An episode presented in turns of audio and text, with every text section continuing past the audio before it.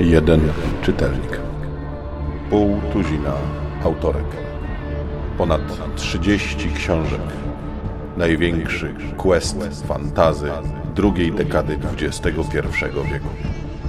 Godaj ponownie wkracza do świata czarów.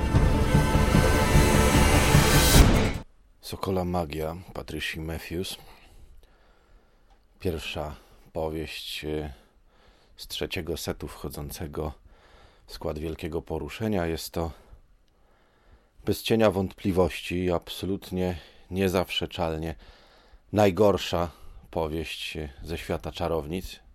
Na pewno najgorsza, jaką do tej pory czytałem, a prawdopodobnie także najgorsza w ogóle, ponieważ no, mam uzasadnione podejrzenia, że wyprodukować takiego potworka, jakiego wyprodukowała Patricia Matthews, e, jest ciężko. I sądzę, że dalsze powieści, które mnie jeszcze czekają, e, mogą być po prostu tylko lepsze. Jest to książka e, zła, absolutnie pod każdym chyba względem. Napisana jest topornym językiem, nie ma żadnego flow. Występuje w niej na oko legion bohaterów, przy czym odróżnienie ich poza główną bohaterką w zasadzie wydaje się przerastać moje siły. Są to praktycznie wyłącznie same kobiety, które nazywają się ktoś tam, córka kogoś tam, ale żeby nie było nudno, to czasem autorka dla odmiany stosuje zamienniki typu ktoś tam kowalka, ktoś tam farmerka, ktoś tam po prostu smerf z rzęda. Wszystkie one mieszkają w wiosce Sokolników, do której przybywają kobiety z innej, niesokolniczej wioski, napadnięte. No właśnie, rzecz dzieje się na południu, bo gniazdo, jak dobrze wiemy, znajdowało się w górach między Karstenem i Jestkarpem, a przybyszki do wioski docierają po napadzie Alizończyków. Ja się zastanawiam, czy Alizończycy przejechali w swoim rajdzie cały Estkarp i napadli wioskę na południu, czy też te kobiety w ciągu jednego dnia przewędrowały z wioski do lasu przez cały Estkarp, nie wiedząc jak, ale to jest totalnie bez znaczenia dla tej powieści, ponieważ jest to w zasadzie mały problem. E, Patricia Matthews napisała sobie po prostu książkę, która w Estkarpie jest osadzona, czy też powiedzmy na zachodnim, na wschodnim kontynencie zupełnie przez przypadek. Mm, wspomina coś tam o jakichś bóstwach, tworzy jakieś nowe sokolica o twarzy kobiety, która jest. No rozumiem, że pewne rzeczy można wprowadzać, ale tak jak e, cóż w poprzedniej książce pojawiła się nagle dziewczynka, duch, która od wieków straszyła wokół Lormtu i też się na to zrzymałem, to tak samo jest tutaj.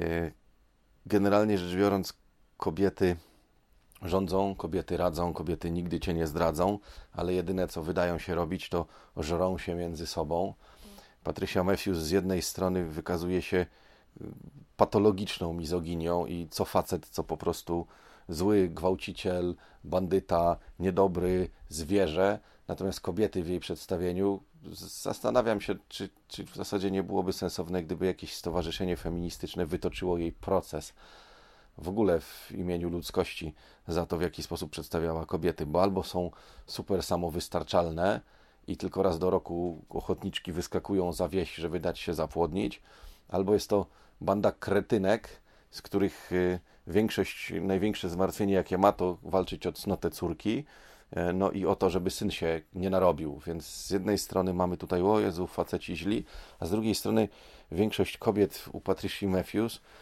oprócz tego, że są takie straszne merysu, to są absolutnym zaprzeczeniem wszystkiego, co ona próbowała w tą książkę wtłoczyć. W związku z tym mamy tutaj z jednej strony przedstawienie bohaterów, które mówi coś jednego, z drugiej strony ich słowa, które mówi coś zupełnie innego. Jest to tak potworny pierdolnik, że nie idzie dojść do ładu i składu z czymkolwiek. Myślę, że autorka nie wiem, czy była pijana podczas pisania tej książki, czy, czy na jakichś ciężkich lekach, czy po prostu najzwyczajniej w świecie nie miała totalnie pojęcia, co chciałaby napisać i co chciałaby zaprezentować w tej książce. Ale książka ta, oprócz tego, że jest źle napisana, to jest po prostu najzwyczajniej w świecie głupia. Jest w niej kilka koncepcji, które być może dałyby się wybronić. Na przykład pomysł, że dziewczęta mieszkające w żeńskiej wiosce i nie mające kontaktu z sokolnikami, poza sytuacjami, gdzie część z nich raz do roku właśnie rytualnie wyrusza na gody, żeby rodzić potem dzieci, nie miały pojęcia o tym, czym jest mężczyzna, nie miały w zasadzie niektóre z nich pojęcia o koncepcji płci.